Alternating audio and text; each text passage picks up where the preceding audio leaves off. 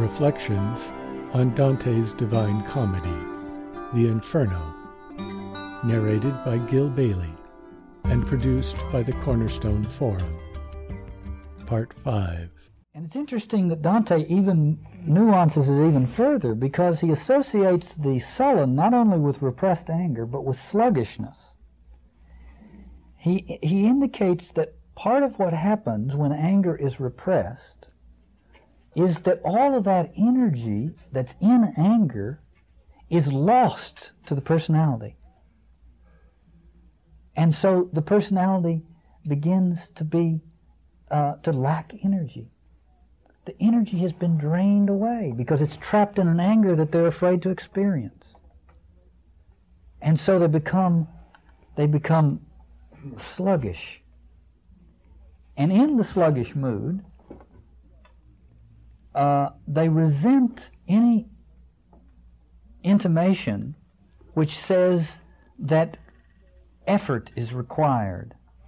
Henry Fairlie, who used to write for the New Republic, wrote a book on the 7 deadly sins, and in his treatment of anger, he doesn't speak of this, of course, but he locates a particular kind of repressed anger, and I think it's appropriate to these sullen who are sluggish, under the water, murmuring, and the bubbles coming to the surface, in what Dante calls a infernal hymn.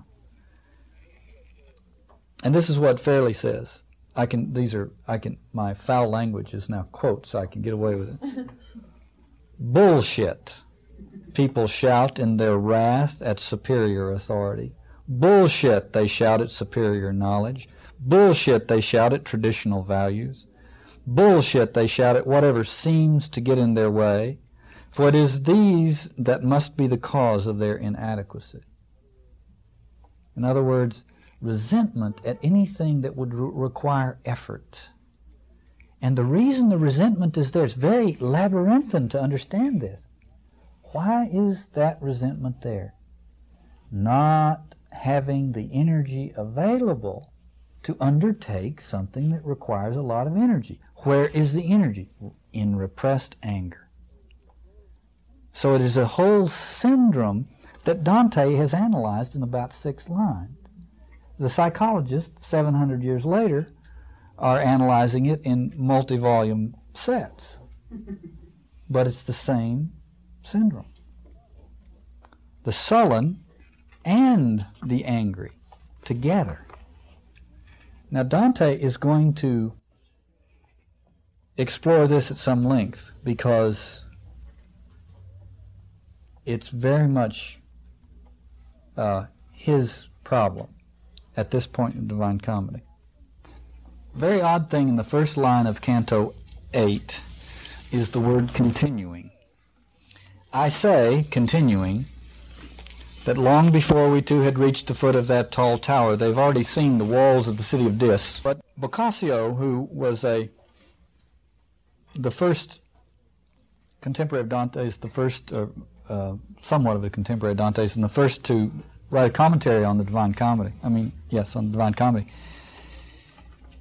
said that, and since then scholars have felt variously, but still a number of them feel this way, that word continuing is there to indicate that the first 7 cantos of the Inferno were written before Dante's exile, and that beginning Canto VIII is written after his exile, and that there was some lapse in the middle because the early period of his exile was too turbulent for him to sit down and write.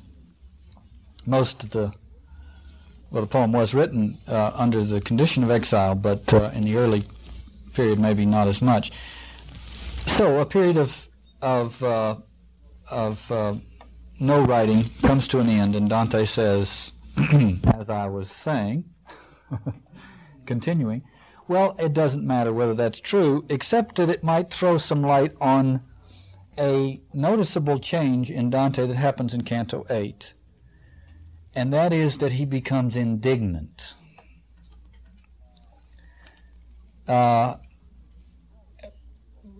Powerfully indignant. So as he is entering, Phlegyas is the demon who ferries the boat across the swamp of Styx to the gates of the city of Dis. And he comes to the shore. Virgil and Dante are waiting for him there. And he says to Dante, "Now you are caught, foul soul." I think it's possible, if Boccaccio and others are right, to imagine Dante recognizing that he was for a while there stuck in anger himself. Exile was no small matter for Dante. He lost everything. He lost his family, he lost his home, his beloved city, his reputation, his friends. It was an enormous defeat for him. And Dante, by his own admission, was a proud man.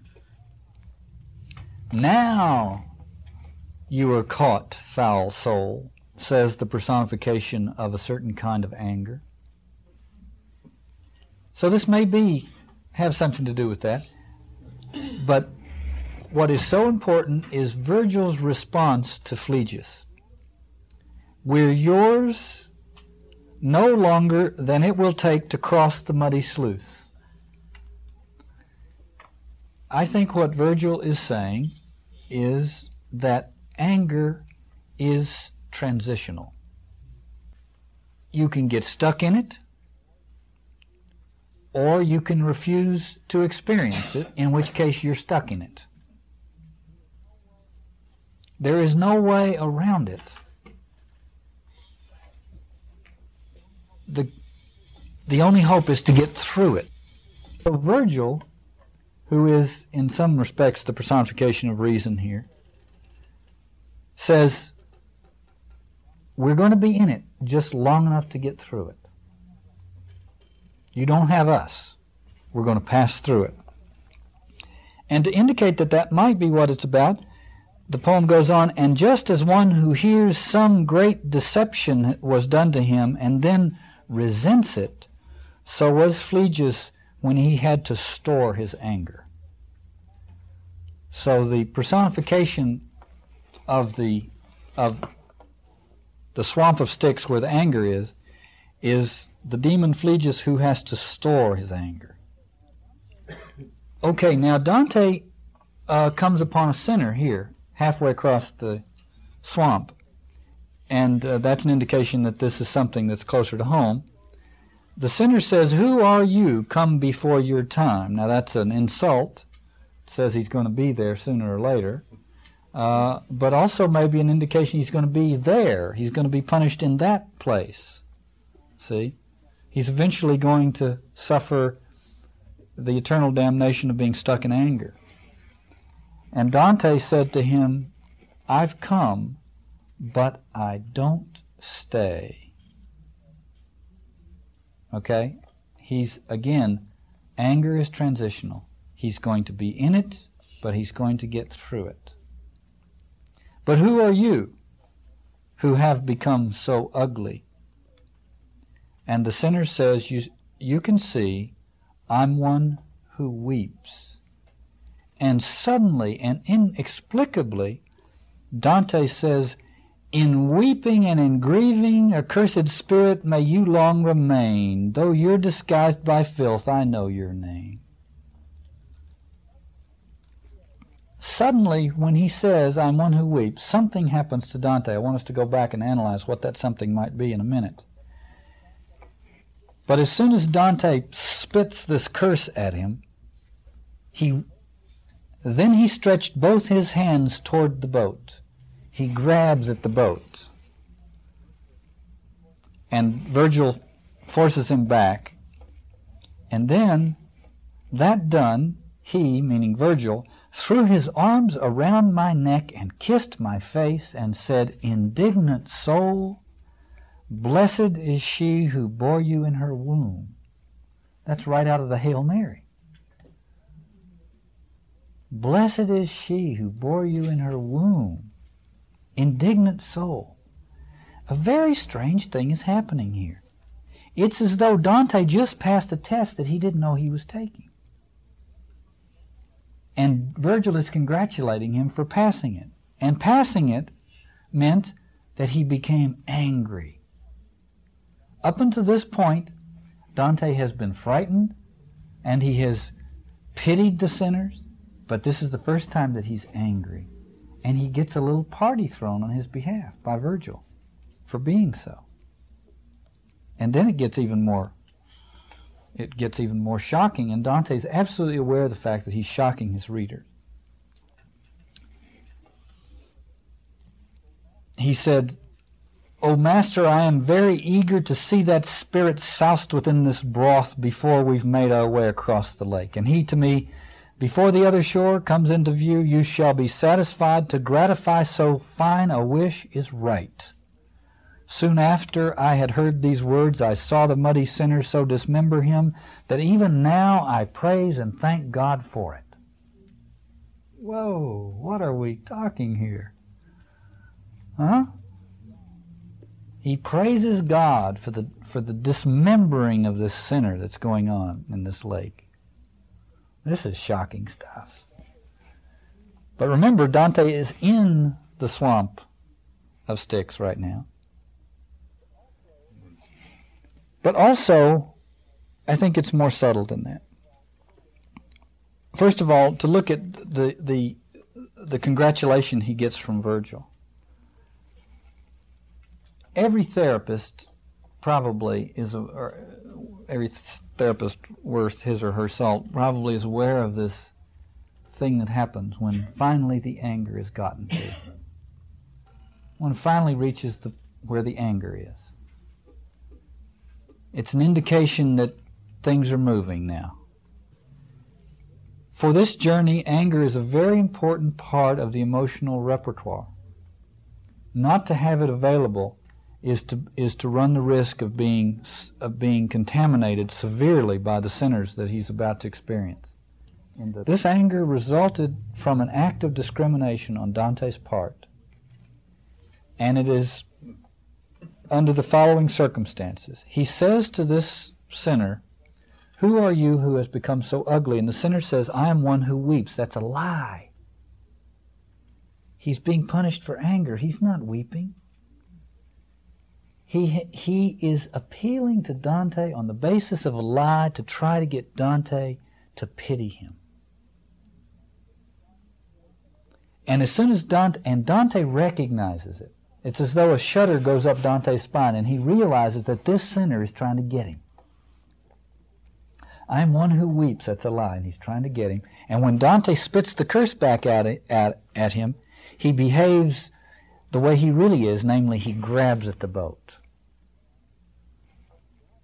And grabbing at the boat was what he was trying to do when he said, "I'm one who weeps," only he was trying to do it in a subtle way.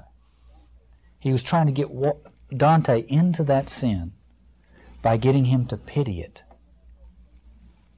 Alexander Pope wrote a poem called Vice, and in it he says, "Vice is a monster of so frightful mien as to be hated needs but to be seen.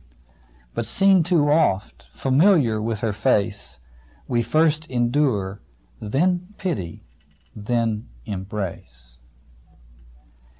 And this sinner tries to get Dante to pity him. And Dante makes this visceral act of discrimination. He realizes that this sinner is trying to get him into that sin. And he stiffens and he curses him.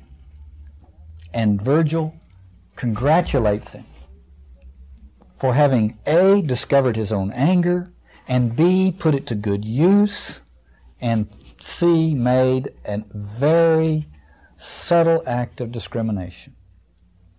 Pity at this point, when the appropriate response is anger, is a slippery slide into hell itself.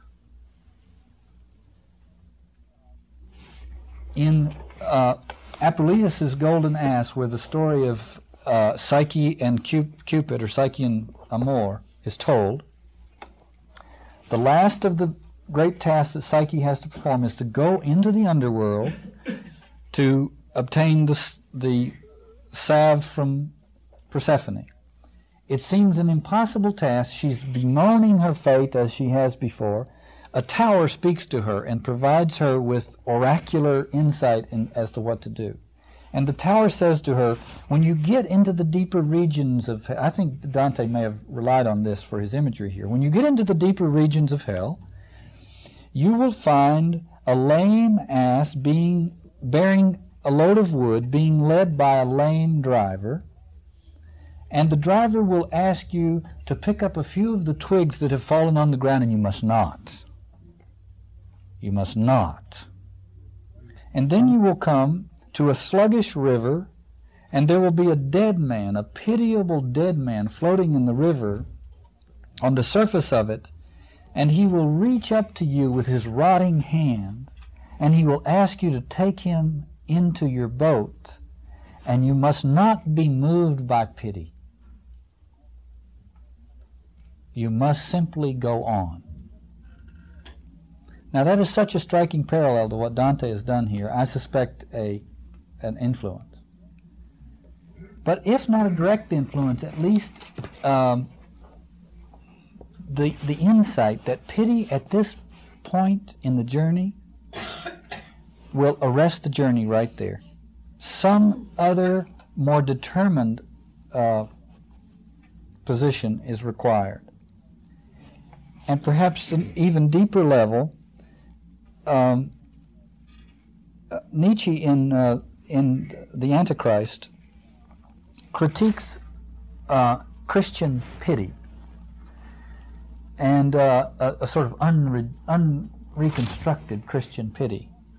And he says it often masks an unconscious contempt, because Christians, of course, are taught to love the sinners. And so a way in which we can both love them and loathe them is that we can pity them. But Nietzsche saw that as disguising a loathing, so that the contempt drops into the unconscious. He didn't talk that way, and it became, and he uses the French word ressentiment. Ressentiment. It becomes a mood of spitefulness, a small-mindedness,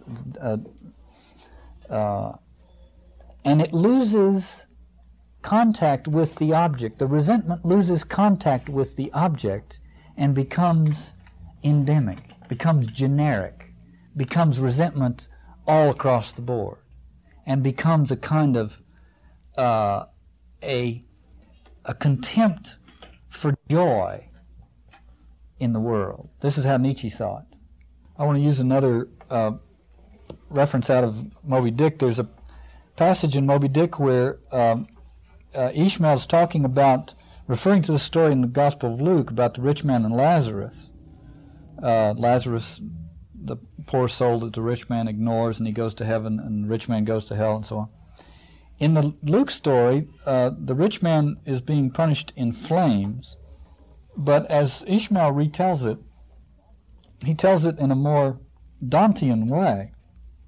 And he says this: he too lives like a czar in an ice palace made of frozen sighs, and being a president of a temperance society, he only drinks the tepid tears of orphans.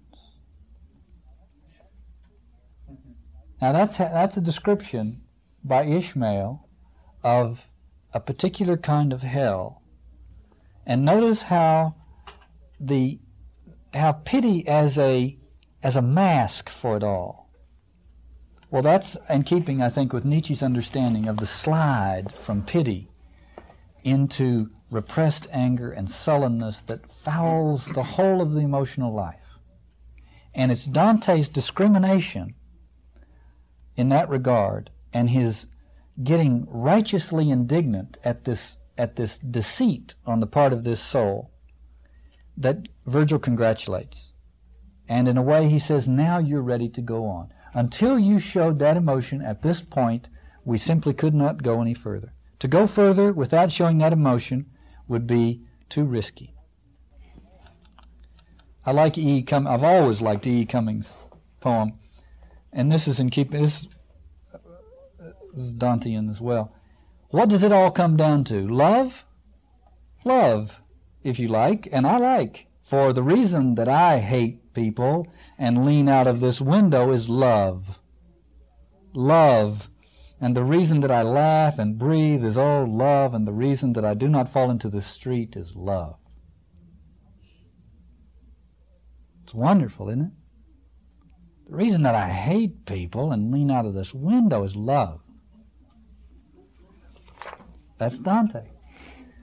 Then they come to the ramparts of iron. Virgil goes over to have a little parley with the fallen angels, and they slam the door in his face. And this is very alarming to Dante. Virgil has been able to push aside these resistances that they've met up to this point. But now, no go. Slam. If Virgil is personification of reason, then reason has come to the end of the line in terms of being able to, with great facility, simply brush aside these challenges. Virgil comes shuffling back, kicking the dust, saying, they slammed the door in my face, Dante. And he begins to murmur, he begins to mumble things that disconcert Dante even more. He doesn't finish his sentences. He starts to say one thing and ends up saying something else, and he seems to be kind of befuddled and anxious, and Dante gets anxious. Virgil says, this swamp that breeds and breathes the giant stench surrounds the city of the sorrowing, which now we cannot enter without anger. Aha. Uh-huh. So now we know why Virgil gave him such a hug. We cannot enter without anger. And the next thing is that the Furies show up. Word in Italian means the same thing it does in English, the Furies. It means comes from the word to be furious. We cannot enter without anger, and then suddenly here come the Furies. And they are tearing themselves apart. And they say, now, first of all, the Furies are from classical literature. The Furies are the forces that pursue the unrepentant, we would say in Christian terms, the unrepentant criminal. In other words, the Furies are personifications of guilt that is not contrite. To have guilt, to be guilty without being repentant or contrite, is to be subject to the Furies. And they show up, and they snarl down at Dante, and they say, let's get Medusa. Medusa is the Gorgon who turns those who look on her into stone. And then the text comes alive, very much so, for 9 very key lines. Virgil says, turn around and keep your eyes shut fast, for should the Gorgon show herself and you behold her, never again would you return above? And then Dante says, he himself turned me around, and not content with just my hands, used his as well to cover up my eyes. An enormous urgency now. You must not look at Medusa. Don't try to be a Boy Scout. Don't try to prove your mettle. You prove your mettle, you'll end up metal. This is the Medusa, my boy. Just don't look. Okay? Just don't look. And now Dante interrupts his own poem. O you possessed of sturdy intellects, observe the teaching that is hidden here beneath the veil of verses so obscure. He uses the word veil very importantly. And he says, slow down and reread what you just read until you get it. Well, who is the Medusa that he must not look at? There are 2 tracks on which I think we could best analyze it. One you might call the moral and psychological one, and the other the spiritual and hermeneutical one. Hermeneutics means a way of interpreting something. And I would like to look at first one and then the other and then look at the interplay between them. And I'm going to talk a mile a minute because we don't have all that much time. Medusa presents an interpretive danger as well as a moral one. In the Convivio, Dante had said that the sturdy intellect, what he calls here the sturdy intellect when he speaks directly to the reader, the intellecto sano, is a mind. In the Convivio, he defined that as a mind that is not petrified, that is agile and free and is resourceful.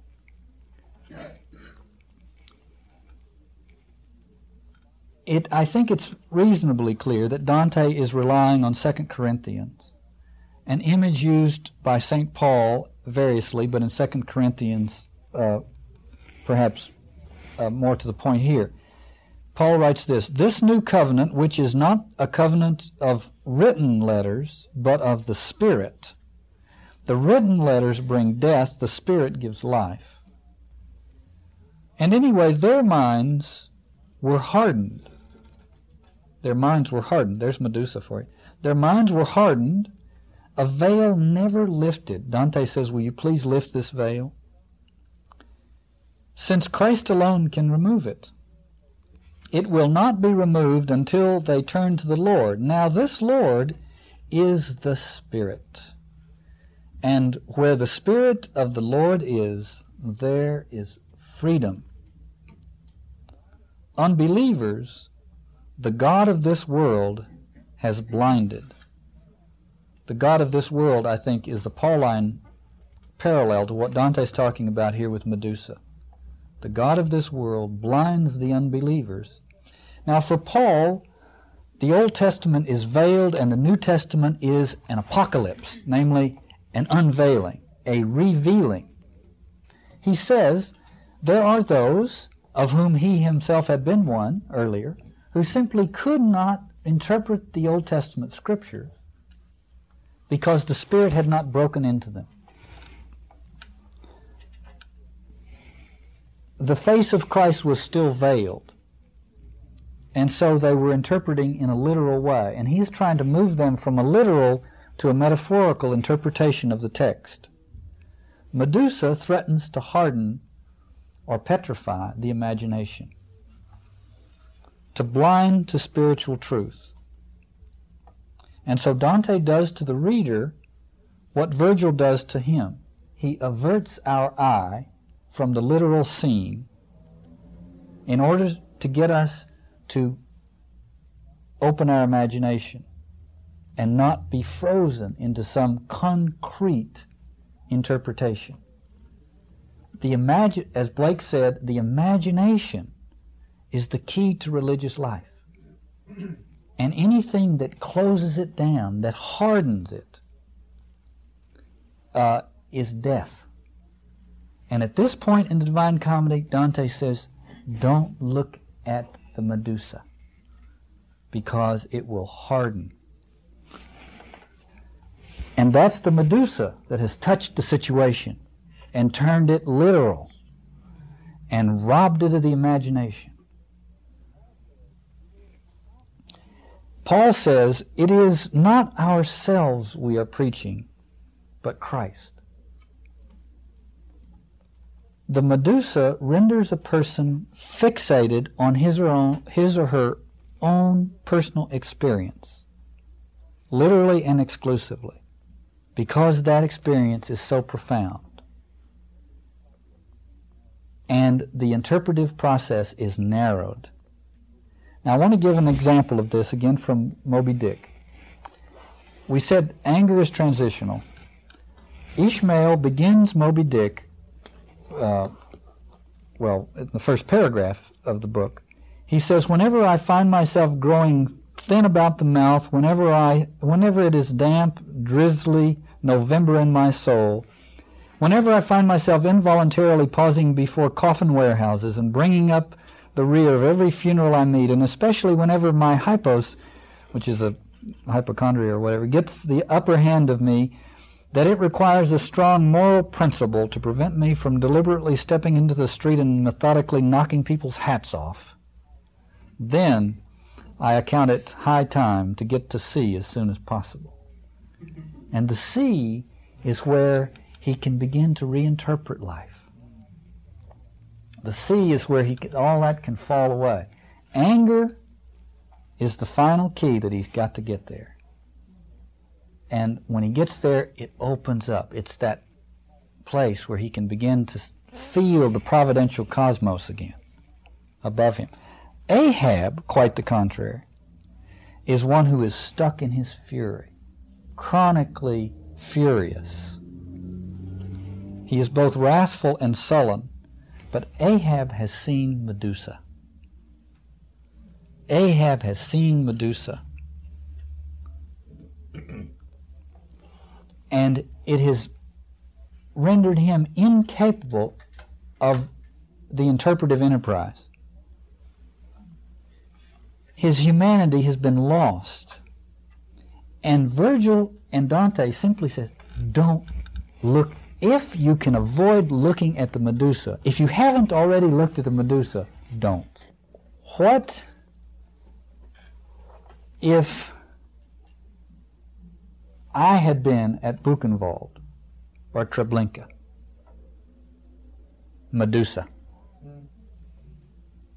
What if I had fought in the jungles of Vietnam high on marijuana?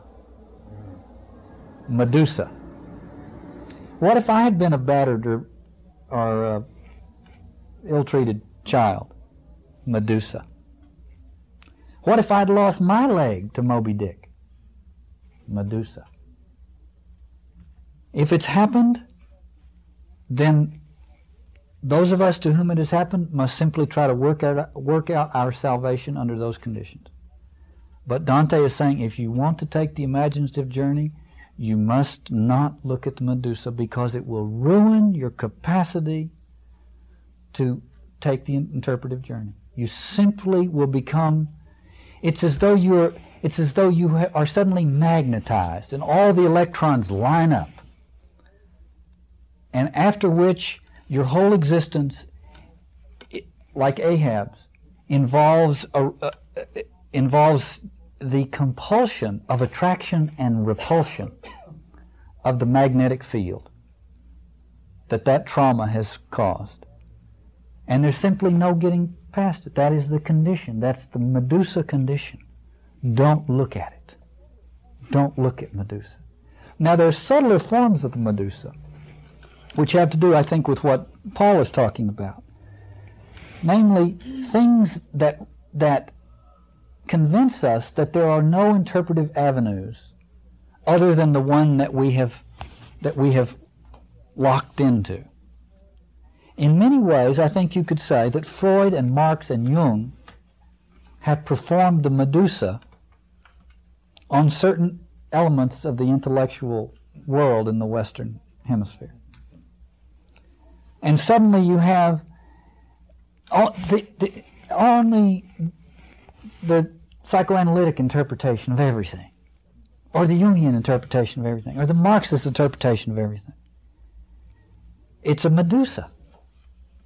It's the hardening of the imagination. It's the hardening of the heart in a way, but it's the hardening of the imagination. It's the narrowing down of the imagination. And Dante, I think, is saying you simply are going to the reader and to himself. Don't look at the Medusa. Don't let that happen to you, because the journey we're going to take is such a richly imaginative one that if you try to fit it into some preconceived category, preconceived because of a trauma you've experienced or preconceived because of the fascination you have with a set of ideas, then you're going to violate the real mystery of the poem. And I take it if the poem can be seen as if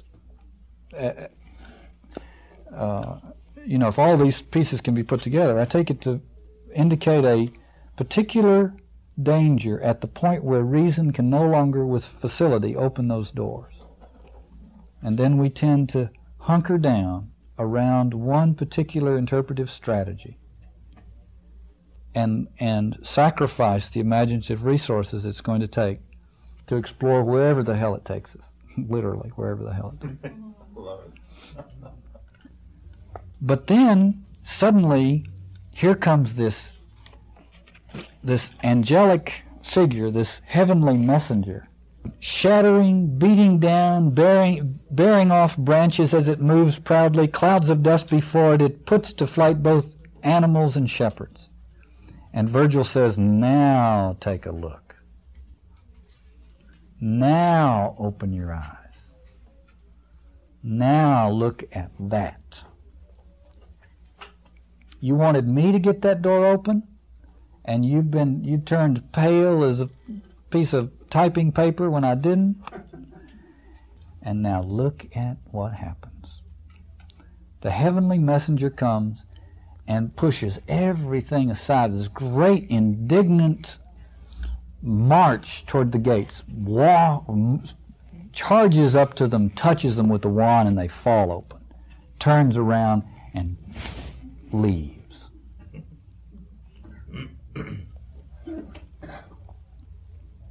And it's the indication that this is a providential universe, that it will come. Virgil knew to wait, and it came like a storm.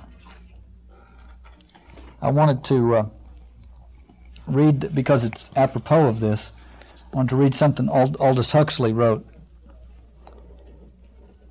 He says, who will ever believe or imagine that there can be torrents of peace which sweep away the dikes, which breach the levees and shatter the sea walls? And yet this is what actually happens. God's peace is like a river whose course is in one country and has been diverted into another by the breaking of a dike. This invading peace does things which do not seem proper to the nature of peace, for it comes with a rush, it comes with impetuosity, it comes like an element of another life, with the sound of celestial harmony, and with such swiftness that the soul is utterly overthrown, not because she has made any resistance to the blessing, but because of its very abundance. This abundance does no violence except to the obstacles in the way of its benediction. And all the animals that are not peaceable take flight before the onset of this peace. I read that just for that one line. The abundance does no violence except to the obstacles in the way of its benediction. And it seems to me one of the things that happens very subtly in the course of these things we looked at today is that Dante goes through the appropriate responses. Fear, anger, despair, renewed enthusiasm. He takes them each as they come along.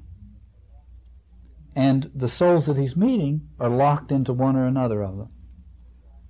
But meanwhile, he is responding appropriately to the situation and learning to affirm his own emotional life, to have it respond appropriately. He was just exiled. He could have fallen into the same pit that Ahab fell into when he lost his leg to Moby Dick.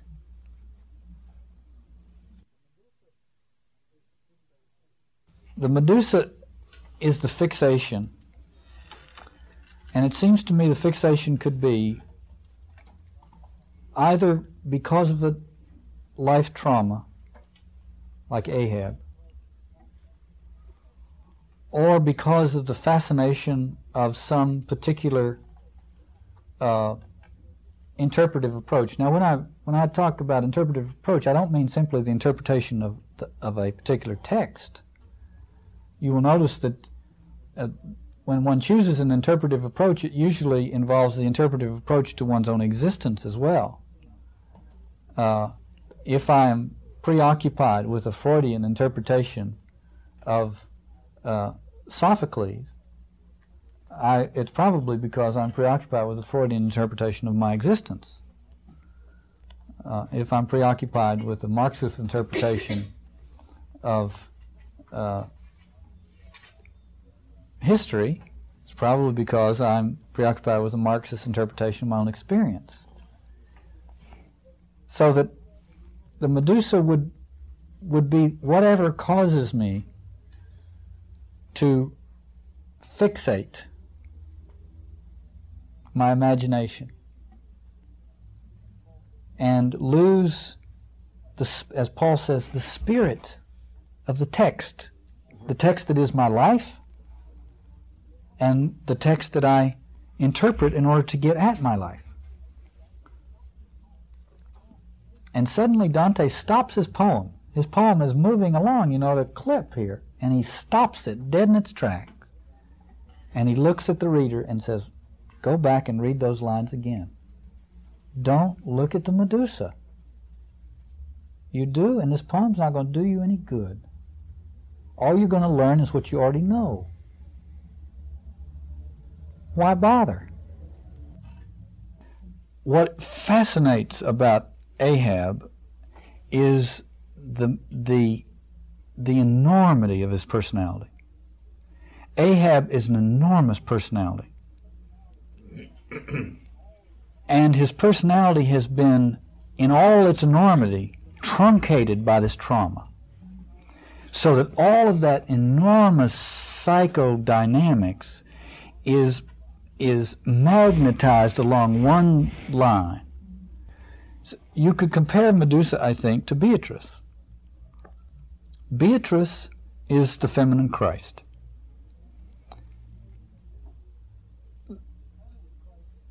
The encounter with Christ always, I think you could say this, a deep encounter always comes to the point where one hears, take up your cross and follow me. There's a journey, there's a movement.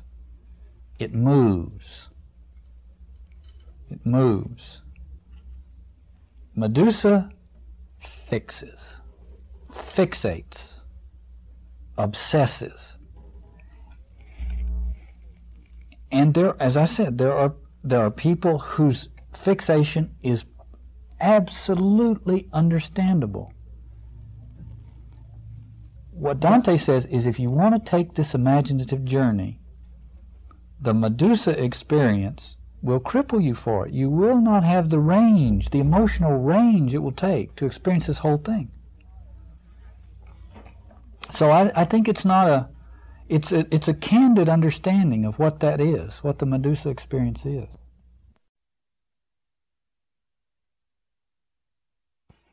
In part today, I want to meditate on death. Now, death is one of those things which about which almost nobody can quibble with the sage who said, "Those who know don't speak, and those who speak don't know." But I want to meditate on it anyway, and one of the sources of my meditation, one of the sources of my inspiration, if I could put it that way, on death is June Wilson, who died not too terribly long ago, and I was privileged to be with her a few times as she was approaching her own death, and learned an enormous amount, if you can call it learning. So she was a teacher of mine for a number of years, and particularly in the last few weeks of her life. And I want to share with you something that happened to me this week, and also something that June taught me. One of the last times I saw June, she had this mischievous way of exploiting the drama of the situation, which was she was dying, and everybody knew it, and it created a kind of a dramatic scene, and she had transcended it enough to take advantage of the drama occasionally.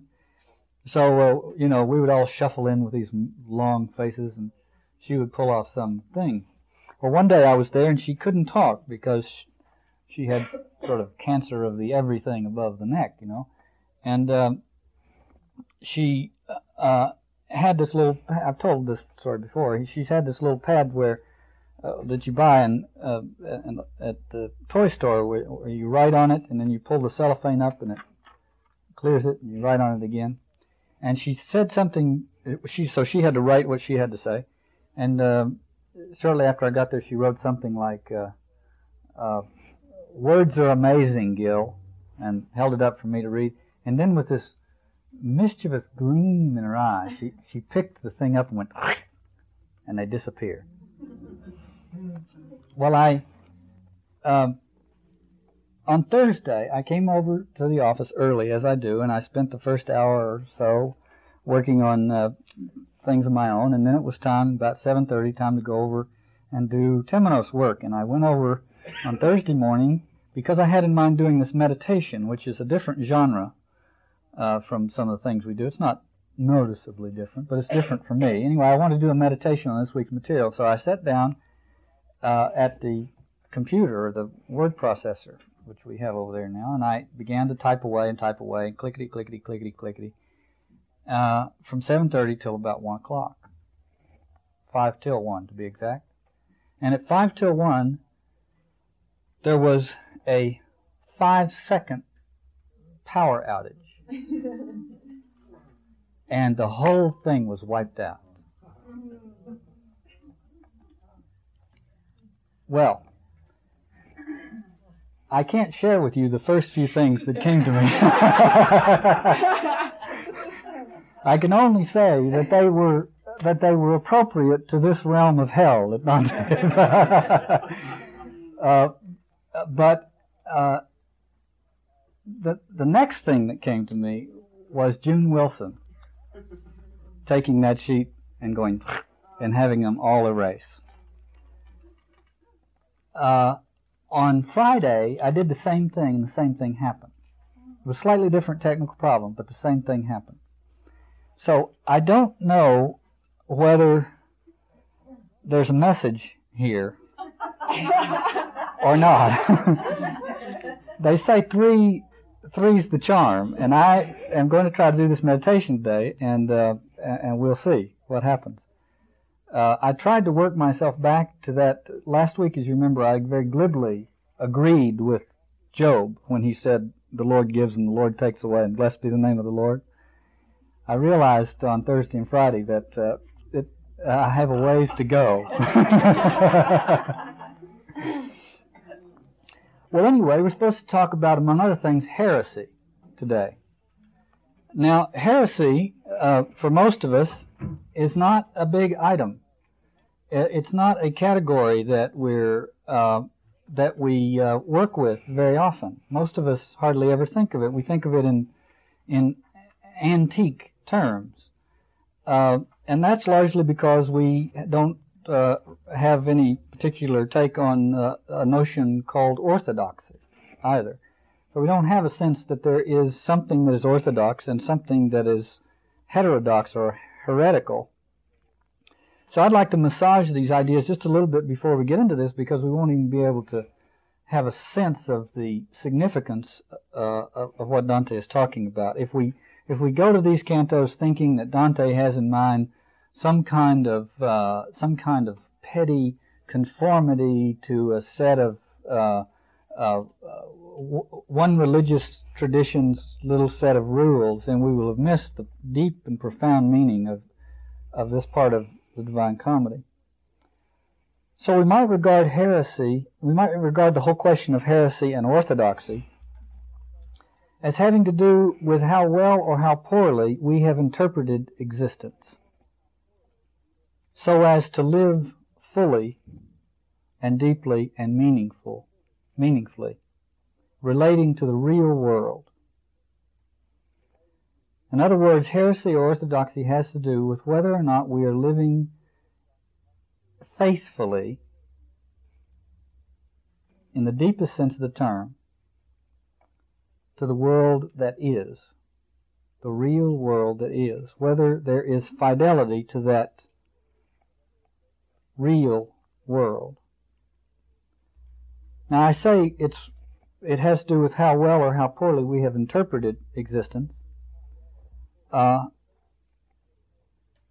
It appears that an interpretive act is necessary. We perform them no matter what. It is part of our mental equipment to perform interpretive acts, and we tend to do that. Whether or not we recognize that we are doing that is another question. but we do it. So we have to, I think, become conscious of these interpretive acts and to take a little more care with them if we believe that there is a real world and there are innumerable smaller versions of it. And we might find ourselves living in any of those. In terms of the interpretive act or the hermeneutic act, the business of interpretation, there are, I've outlined here just to get us thinking on this question, three positions. There's a position you might call the fundamentalist position, which is that no interpretive act is necessary. Another position, which is the liberal position, is that any interpretation will do, that the interpretation is subjective, that it doesn't really matter as long as it works for me, that there is no objective criteria by which I must subject my interpretation. And the third position is what I call the traditionalist position, which is, this is the doctrine, and it's always been the doctrine, and I'm sticking with the doctrine without bothering to grapple with it. This is a situation in which the doctrine quickly degenerates into something more like a doctrinaire position, a kind of bastion mentality. So these are various ways, and there are probably dozens more, ways of subverting the interpretive act and not taking it seriously enough. And as soon as we don't take it seriously enough, then the terms orthodoxy and heresy become, has-beens. Thomas Merton, in one of his crankier moods, he got crankier as his life went on. In some ways, he also got more mystical, but in one of his crankier moods, he said, "Most men of our time do not have enough brains or training to be capable of a formal sin against the theological virtue of faith. The faithlessness that is so prevalent in a country like America is not formal unbelief, but crass ignorance." Well, in any case, we will have our dogmas and our doctrines, and they will be floating around in our heads. We simply may not be aware of them, and we may not have taken the time to recognize them or scrutinize them or question their sources. But we will have them. They will inform our interpretations of our own experience.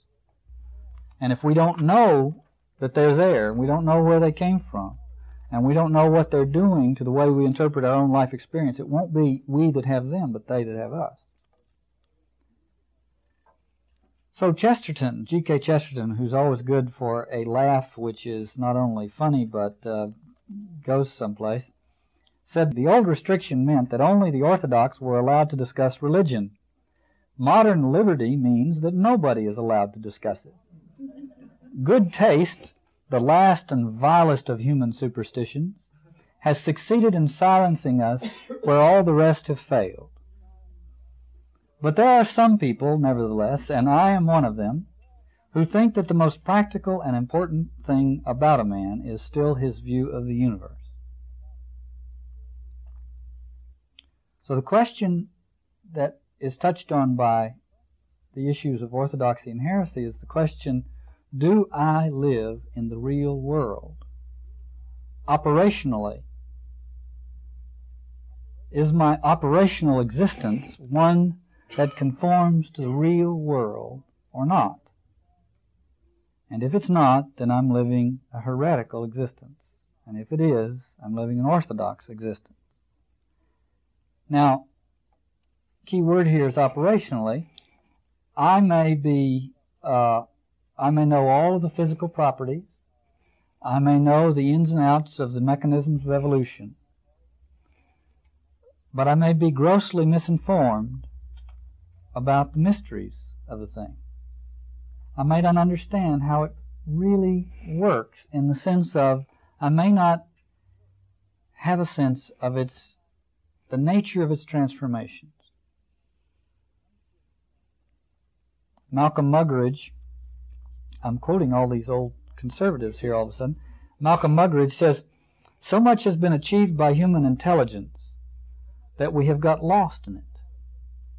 Whereas this other dimension that Blake calls the imagination and Pascal calls faith is the thing we most desperately need. Now, the reason I wanted to share that insight with you is the wonderful way in which Muggeridge has taken these two terms as synonymous. What Pascal calls faith and what Blake calls the imagination. What passes for faith in a lot of people is the antithesis of imagination. And that is not faith. That is not the kind of faith that's worthy of the name. So faith and the imagination. Now, we may not think of imagination as dependent on doctrine, but maybe if we take a closer look. The ego and the social conventions corresponding to it are in the business of restricting our intake of experience and focusing our choices. In other words, reducing the experiential reality to something that our existing paradigm can manage. That is the function, and it's a humble one, but it's not an altogether useless one, of the ego. To reduce our intake of experience to something that the existing paradigm can manage. It's also the business of most social systems. Now, I've told this story in other contexts too. In the year 1106, there was a supernova. There's a supernova now, by the way. Did you know that? Well, in 1106, there was a supernova. That's a star that has that explodes and becomes quite noticeable all of a sudden. In 1106, it was so noticeable that you could see it in the daytime. And at night, even when the moon was not out, it cast shadows. It was quite an extraordinary event. But it was not recorded in the Western Hemisphere. It was not recorded in Europe. It was not quite true. It was recorded in they think they have found American Indian recordings of it in North America.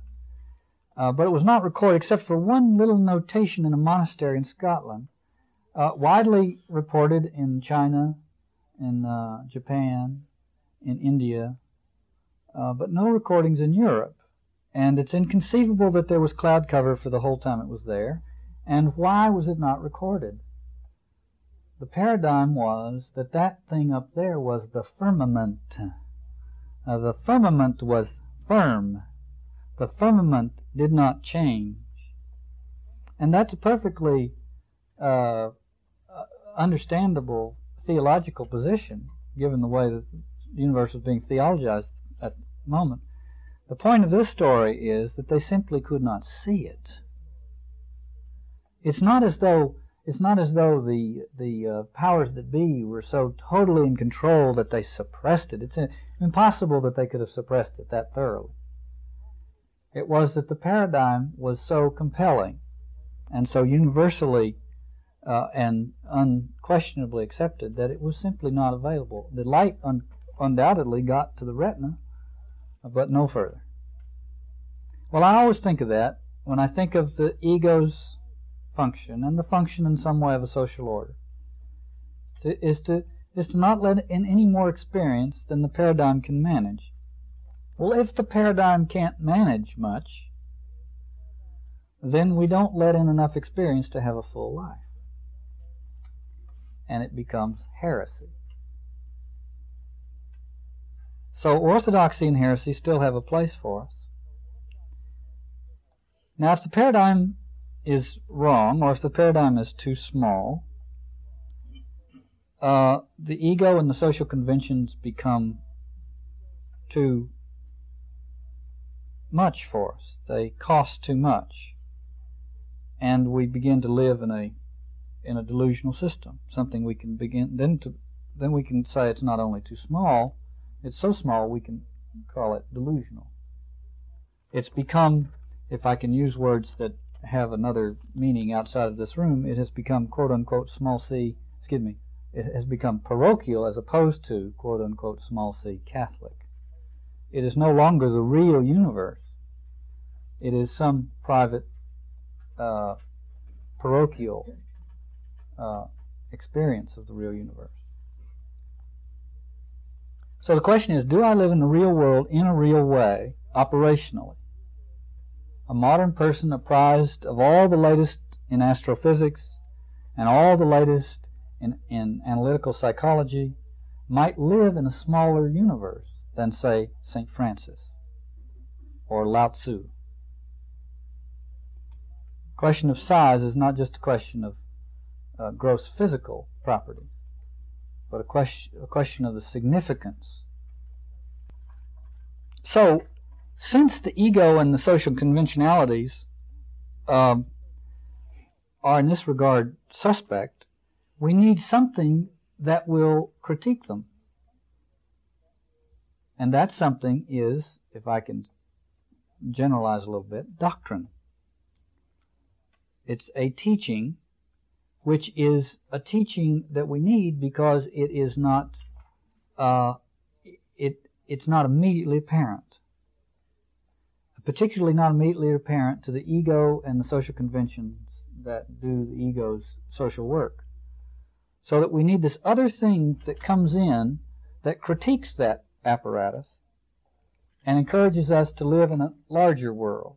So that the purpose of the doctrine is to counteract this tendency on the part of the ego and the social conventions to contract experience. Now, any doctrine that aids in the contraction of experience is heresy. It's become doctrinaire instead of doctrine. The nature of doctrine is to open it back up again, to have us look at part of the world that we would rather not look at because it's hard to deal with. It may call our paradigms into question, may call our assumptions into question, may call us into question. Now, in terms of doctrine, Dante is far less interested than we are in the question in whether or not we're doing our own thinking. And he's far more interested than we are in whether or not what we think is so. If what we think is not so, nobody gets a gold star for having arrived at it by themselves.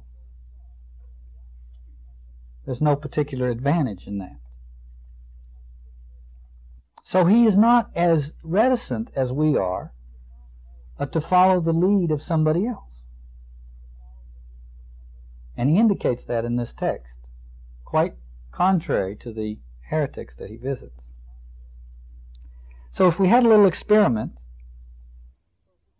it might be this. We have just been alerted... See, I know some of you hadn't read this material anyway, so we can have this experiment. If you have read the material, pretend you haven't, and imagine that you just saw, we have entered the realm where the heretics are going to be punished. And then close the book and pick up a piece of paper and write what you would do with that. You be the poet. What would you do if you were going to tell a narrative story about a visit to the realm of hell where the heretics are punished? How would you write the story? Well, make a few notes, think it over, write some things down, and then open the book and be humbled.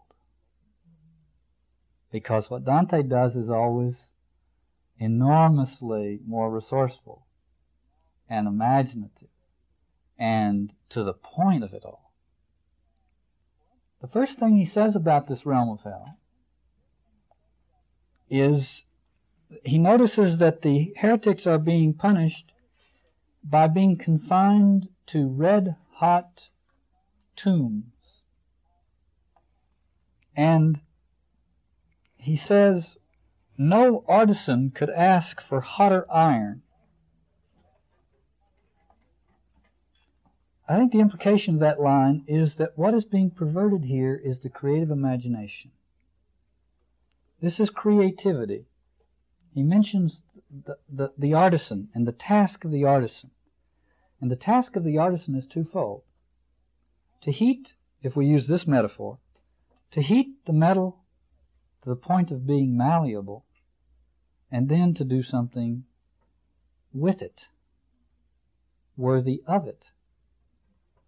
These have heated it to the point of being malleable, but it has not gone anywhere. It has encased them. It is a kind of creative imagination run amok. I think that's an insight into the heresy here. It seems to be a movement in the direction of freedom. The iron is hot and therefore malleable, but it is a prison. It seems like it's going to be creative, but it becomes confining. I think every temptation, perhaps, in the direction of certain kind of heresy is that one. It seems like it's going to be more free, more creative. In fact, it's a trap.